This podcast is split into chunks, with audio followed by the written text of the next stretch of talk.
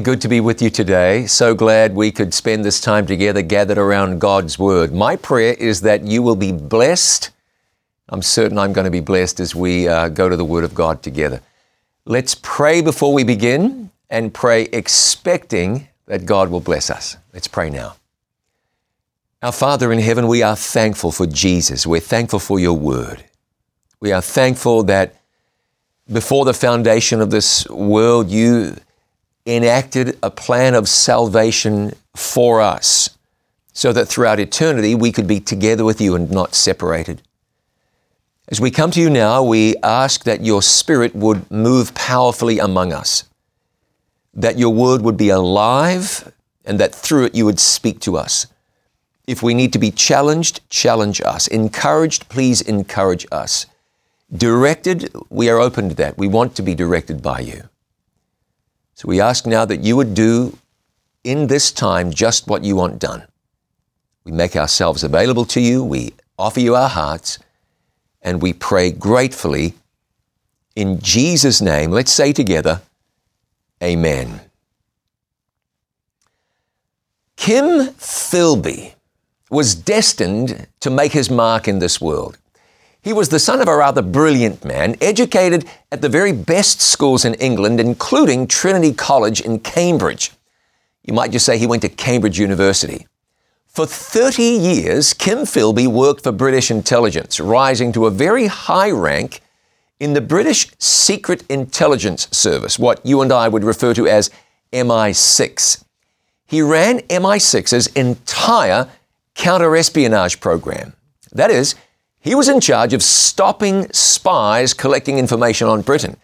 And he set up the section that spied on the Soviet Union.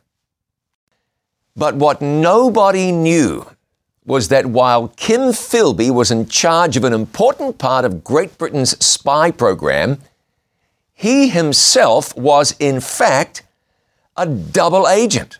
While supposedly protecting Britain from spies, Philby was a spy himself working for the Soviet Union. They say it was likely that he was recruited while at Cambridge. He provided a lot of information to the Soviets that led directly to the deaths of a large number of agents and inflicted real damage on both the American and British intelligence programs. Kim Philby died in Moscow in 1988 a brilliant man, a capable man, but a double agent. Nobody really knew whose side he was on. You know, I've often wondered just how many people know whose side God is on. And why do I say that? God gets blamed for an enormous amount of bad things. In 2005, not long after Hurricane Katrina, Time magazine featured an article that was titled, where was God? It investigated responses from people about what they thought was the cause of the calamity. Seems it was God's judgment for just about everything. After the Asian tsunami, the Archbishop of Canterbury said, Of course, this makes us doubt God's existence. Insurance companies refer to acts of God. They are disasters that dramatically affect lives, always negatively, and God gets the credit or the blame. So very often when personal tragedy strikes, the question asked is, why did God allow this? Now, that's not always a bad question, you know. Even Jesus cried out, My God, my God, why hast thou forsaken me? But all too often, present in the question is the suggestion that God is a villain. And the question gets murky for some people when we start to wrestle with matters of personal sin. Does God still care for me? Does God still love me? Is God still with me after what I've done? How far does the love and patience and acceptance of a God who abandons his people stretch in the case of sinners committing sin? Serious question. And thankfully, the Bible provides us with serious answers. Now, you don't have to go too far in the Bible to figure this out. Let's take our Bibles and we'll turn to John chapter 8 for a brief look at how Jesus handled a broken life and related to a broken person. This is John chapter 8. Now, evidently, Jesus had spent the previous night on the Mount of Olives. Jesus went there often. Of course, that's where he went the night before he died on the cross. Strengthened by night of communing with his Father, Jesus is in the temple the next morning. It happens to be the eighth day of the Feast of Tabernacles. You would expect it would have been a very, a very reverent scene in the temple. You would expect it to be quiet there. But suddenly, something happens that shatters the reverence and the silence. The Bible says this it's John 8 and verse 3. Then the scribes and Pharisees brought to him a woman caught in adultery. And when they had set her in the midst, they said to him, Teacher, this woman was caught in adultery in the very act. Now, Moses in the law commanded us that such should be stoned. But what do you say? Now, let's consider the scene. A group of very upstanding men bring a woman to Jesus who had just been caught in the act of immorality. These were angry men. The woman, you'd expect that she was cowering, most likely weeping. There was tension in the air because justice is being demanded. Moses says this woman should be stoned. What do you say? Well, what could he say? If she's guilty, she's guilty. Really, that settles it. But aren't you glad that doesn't actually settle it in the mind of God? Not right away. If guilt settled it, our collective goose would have been well and truly cooked a long time ago. The Bible says that all of us have sinned and come short of the glory of God. It's written right here in this book.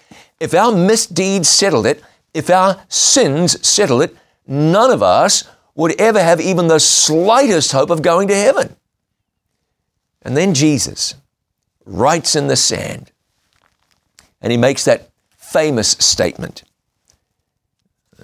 I'll read it here in John 8 and verse 7. He who is without sin among you, let him throw a stone at her first. Now they were right. She was a sinful woman. She had done wrong. But Jesus challenges these individuals. He tells them to go right ahead, stone the poor creature as long as they themselves are without sin. You know, when that woman heard Jesus say those words, she no doubt thought she was dead. These holy, righteous men, she thought, they came off as so holy, they'll probably all be throwing rocks at me. It'll be like a, a blizzard. But they drop their rocks and walk away, leaving Jesus the perfect, holy, righteous Son of God, God in the flesh he was, alone with this miserable, wicked, corrupt individual who really did deserve to have the book thrown at her. Where are your accusers? He asks her. Has no man condemned you? No, she says, none. And then Jesus said, Remember, she's guilty. Neither do I condemn you. Go and sin no more. Can you imagine how she felt? Now consider this. After catching her in her offense, they dragged her out of her home. Do you think they said to Oh, we'll wait while you get dressed, just take your time? No, they didn't say that. They grabbed her, dragged her. So what'd she do? I'm thinking, I'm thinking she probably just dra- uh, grabbed a sheet, wrapped it around her, was dragged off to the temple, trying to maintain some semblance of dignity, they're in the presence of a holiness, in the presence of perfection, in the presence of these wicked people with others looking on, trying to defend her dignity, her modesty. She felt hideous. And what did Jesus say? Jesus said, Neither do I condemn you. You know how good you felt when you got pulled up for speeding and you knew that you'd been speeding and the police officer just let you off with a warning? This woman escaped with her life. How'd she feel? Why did Jesus do that? I'll tell you why. Because that's whose side Jesus is on. We're in John. We all know John 3 16. I tell you what, there's another verse you want to remember. It's John 3 17. It says, For God did not send his Son into the world to condemn the world, but that the world through him might be saved. God is in the business of saving people. In fact, God gave us an incredible illustration to help us understand just whose side He is on today. Go way back to the beginning. Adam and Eve used to spend time together with God, but sin came. God's Word tells us that sin separates between us and God. So God had His people do something that you might think is strange. They built Him a house, a dwelling place, a sanctuary. Exodus 25 and verse 8. A little after Adam and Eve, we know and let them make me a sanctuary that I may dwell among them. God wanted to spend time with his people. He made us. When Adam and Eve sinned and ran away, God went right after them to bring them back. The story of the prodigal son, God is pictured as running towards a sinner in love. God wanted to dwell in the midst of his people, so he had them build a sanctuary. It was the earthly dwelling place of the Most High God of heaven. Now, it was mobile. It traveled with the Israelites throughout the wilderness, and it was magnificent. Gold plated boards and sockets of silver and fine linen and beautiful curtains and a golden candlestick with seven lamps giving light day and night. Imagine that light gleaming off the gold plated walls. Gold plated furniture, items made from pure gold. And most magnificently, the Shekinah glory was in there in the most holy place, the presence of God Himself. Now, of course, in time, the sanctuary was superseded by the temple. Yet you'll remember that when Jesus died, the veil of the temple was torn in two by an act of God. God was signifying that the temple services were now obsolete. The true Lamb had come and died. As such, it was redundant for God's people to honor, offer animal sacrifices. In fact, you could say it was offensive to have faith in a lamb sacrifice would be to fail to recognize that the true lamb had died. The temple really had served its purpose. So, what's the Bible talking about when it talks about a sanctuary today? A sanctuary that is still tremendously important. Let's read together. This would be Hebrews chapter 8 and verse 1. Now, this is the main point of the things we are saying. We have such an high priest who is seated at the right hand of the throne of the majesty in the heavens, a minister of the sanctuary and of the true tabernacle, which the Lord erected and not man.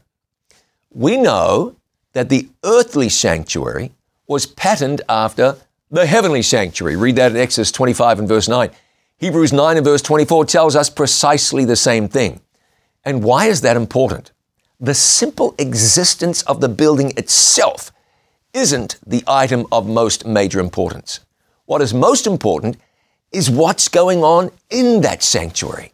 What's going on there shows us where God's mind is towards the sinners of this world. It shows us whose side God is on.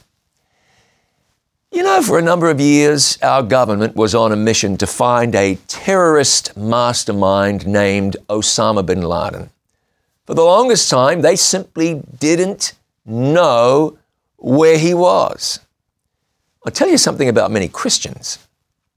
They have as much idea as to Jesus' whereabouts as most people had regarding Osama bin Laden's whereabouts. Where's bin Laden? He's in the Middle East. Where exactly? Uh, I don't know. What's he doing? Uh, I can't tell you. Ask people where Jesus is. Where is he? Heaven, yes, but where specifically? Hmm, not sure. What's he doing? Don't know. Well, today I will tell you, and the answer will incredibly bless you. When Jesus died, we know where he went. I'm going to read Hebrews 4 and verse 14. Hebrews 4:14. Seeing then that we have a great high priest who has passed through the heavens, Jesus the Son of God, let us hold fast our confession. Now you notice that. Jesus went to heaven. Why? To be our high priest. Hebrews 8, 1 and 2. We have such an high priest who is set on the right hand of the throne of the majesty in the heavens. And notice this a minister of the sanctuary and of the true tabernacle which the Lord pitched and not man. Jesus has gone to heaven, to the heavenly sanctuary that God made. Why? So he can be our, no, wait a minute, so he can be your high priest. And now we can think about what that really means for us.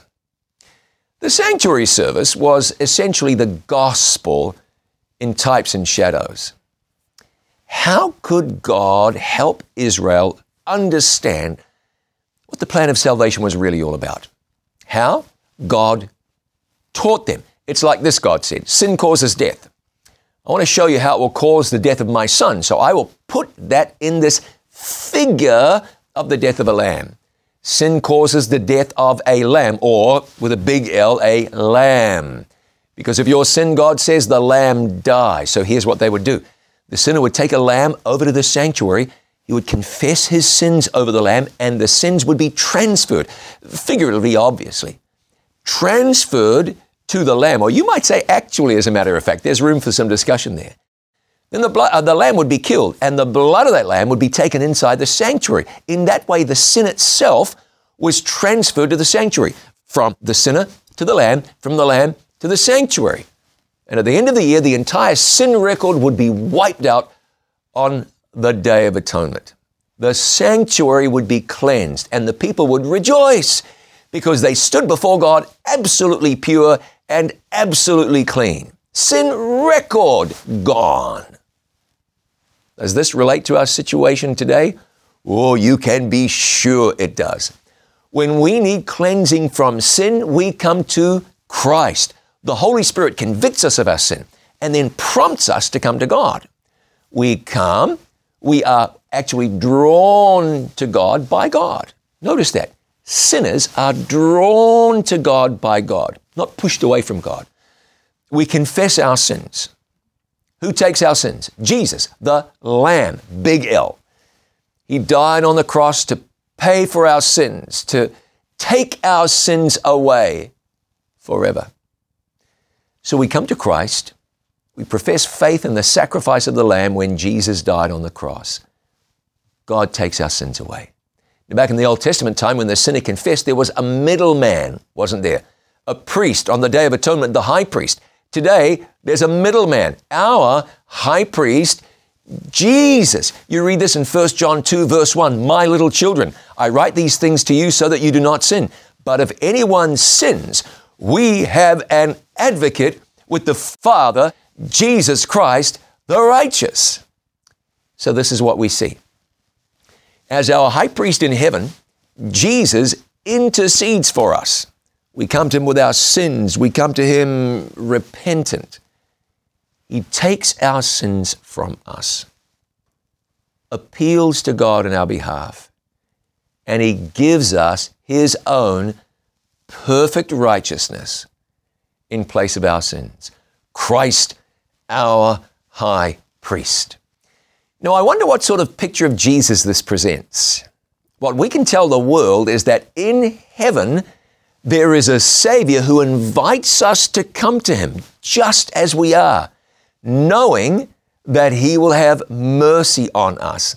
Back in Hebrews chapter 4, it said, Seeing then that we have a great high priest that has passed into the heavens, Jesus, the Son of God, let us hold fast our profession. See, if you're a sinner and you have faith in Jesus and you've got your struggles, the answer is not to let go. The knowledge that a holy, righteous Jesus is your high priest in heaven absolutely must inspire you to hang on tight. Now, the Greek word that is used there, translated into hold fast, means to, to cling to tenaciously. It's like a barnacle clinging to the hull of a ship. You can hardly pry those things off. And when you know that Jesus is your lawyer in heaven, your high priest, your advocate in heaven, that ought to give you confidence to hang on in such a way that nothing can pry you off. Hebrews 4 and verse 16 says, Let us therefore come boldly unto the throne of grace. Come with confidence. Why? So that we may obtain mercy and find grace to help in time of need. Because Jesus is your high priest, your intercessor, you can have confidence in him. There are a lot of people who don't have confidence in Jesus we ought to be the most secure, confident people in the world when it comes to our salvation. Now, of course, I'm not suggesting that if you're enjoying a life of sin and you're wallowing in sin and your plan is to remain practicing wickedness, I'm not saying you ought to be confident in your salvation. I would say far from it. But I would say if that's where you are, you're finding the solution today.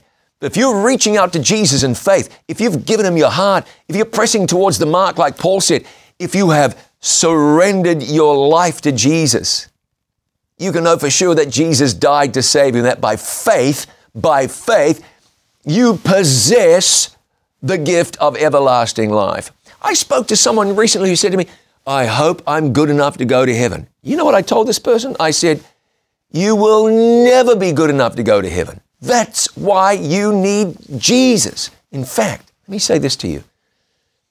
If you're hoping to be good enough for God to save you, you need to stop hoping that right now. Now, what you mean is that you hope to be ready or you hope to see Jesus. Okay, I can live with that. But if you're hoping to be good enough to go to heaven, you got another thing coming.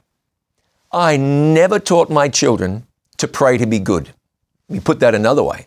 I did teach my children not to pray to be good. I remember when my son was a little boy, around three. I'm thinking he was younger than three. If he was three, he was just over three.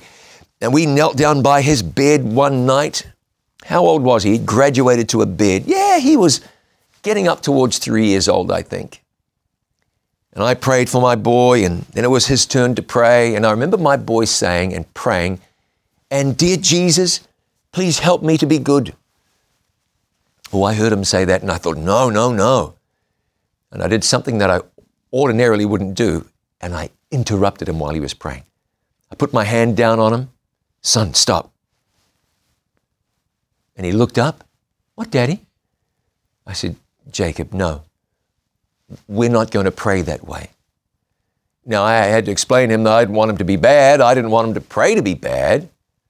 But I explained, I explained. You, you know how it is when your children get to that certain age and you need to have serious talks with them about various subjects.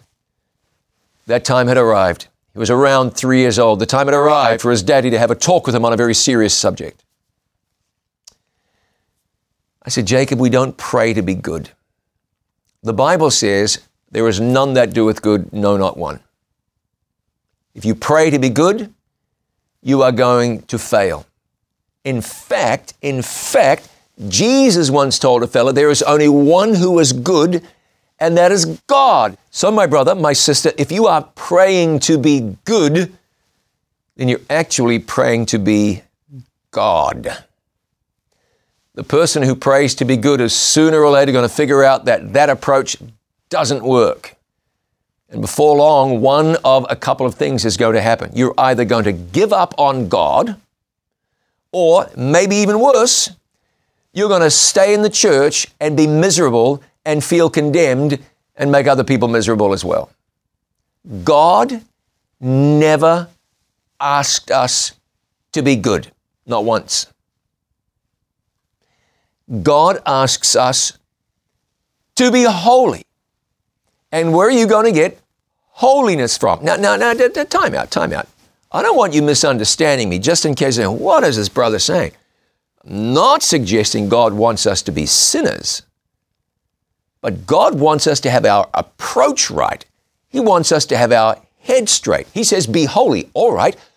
Where do you get holiness from? Not from yourself. That's for sure. Instead of praying to be good, pray, as I taught my children, that Jesus would live his life in you and forgive you and give you a new heart. See, if you're praying to be good, it doesn't work. If you're praying for Jesus to live in your heart, it'll never fail. When Jesus comes into your life, what does He bring? He brings His goodness, His righteousness, His power, His holiness. And that's what we need.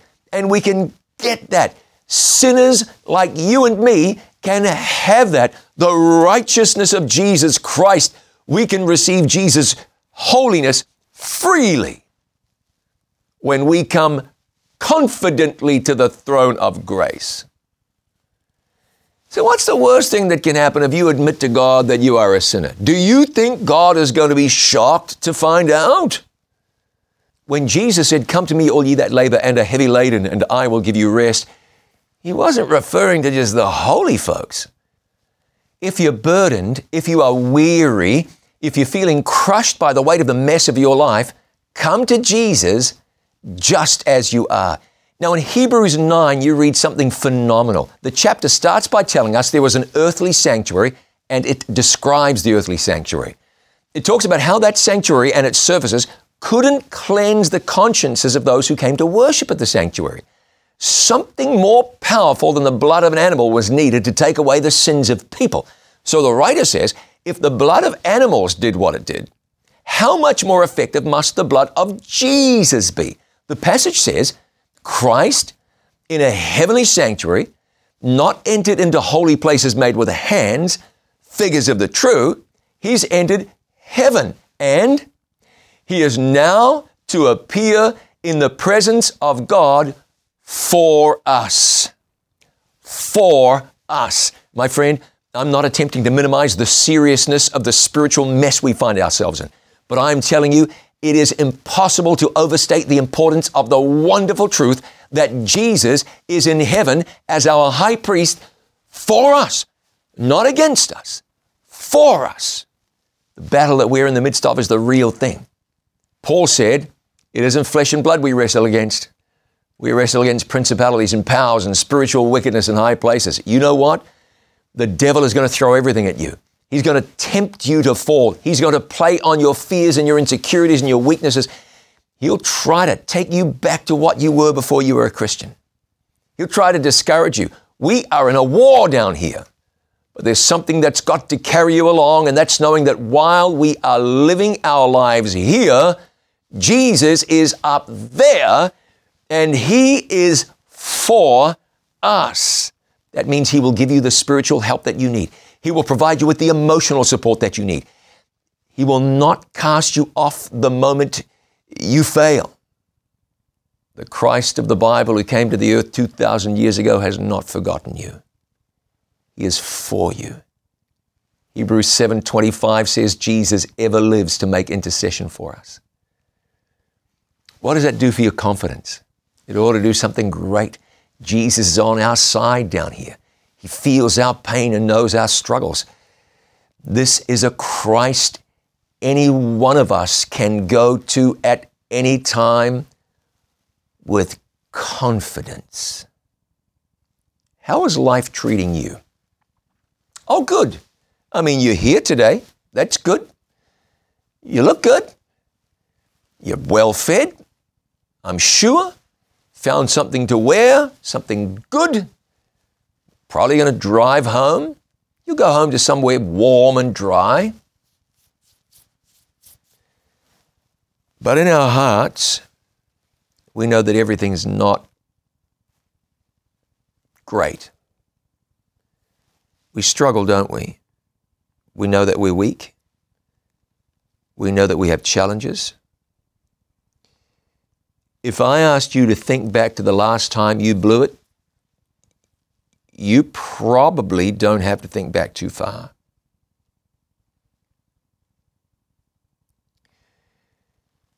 But I'm glad that God isn't asking us to earn our way to heaven. He hasn't asked us to deserve salvation. We don't, and we cannot. Instead, He's asking us to have faith in His Son Jesus to invite Jesus into our lives so he can live in us and bring into us all of his attributes. It's a troubled world. Uh, the Christian life can feel like being on a plane in turbulence because life happens, you know. I recall once in my home country of New Zealand flying on a little plane from one place to another. It wasn't a long flight. There are precious few flights in New Zealand that are long flights. This was a short flight. And I got onto a little small plane. I don't know what kind of plane it was, but I was the only passenger. There weren't many seats. I was the only passenger. and I was seated near the front, and I could see into the cockpit and I could see the pilot. The weather was terrible. Now, I was too young to be scared. I was a little bit excited, to be honest with you. I was a young man at the time. But I knew it was serious. While I sat in that plane, I wondered, man, are we going to get there? Am I safe? Is it going to be okay? But I could see right into the cockpit. I wasn't far from the pilot. And I could see the pilot at the steering wheel or whatever you call it on a plane. And his hands were gripping the controls. His knuckles were white. But I could see that he was working the instrument panel. And he had his headset on and was communicating with people forward in the tower. And he was guiding that plane and he was hanging on tight. And I thought to myself, that pilot doesn't look worried. He's hanging on tight and he's earning his paycheck, but he looks confident. He knows what he's doing. He wouldn't have taken off if he thought we weren't going to get back down safely. I thought in that moment, that man knows what he's doing. If I'm with him, I'm okay. And life is like that. The winds blow and the rains come down and you get bounced around from time to time. But look into the cockpit. Who's at the controls of your life? If Jesus is at the controls in your life, then you can say, I know what he's doing. I trust him. I know that he knows what he's doing. And I believe he's going to get me safely down to where I need to be. Where's your faith today?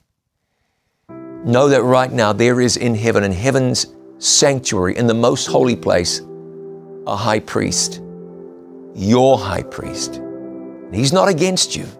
He's in heaven now, and He is for us. Let's pray together now. Our Father in heaven, we are grateful that while we were yet sinners, Christ died for us.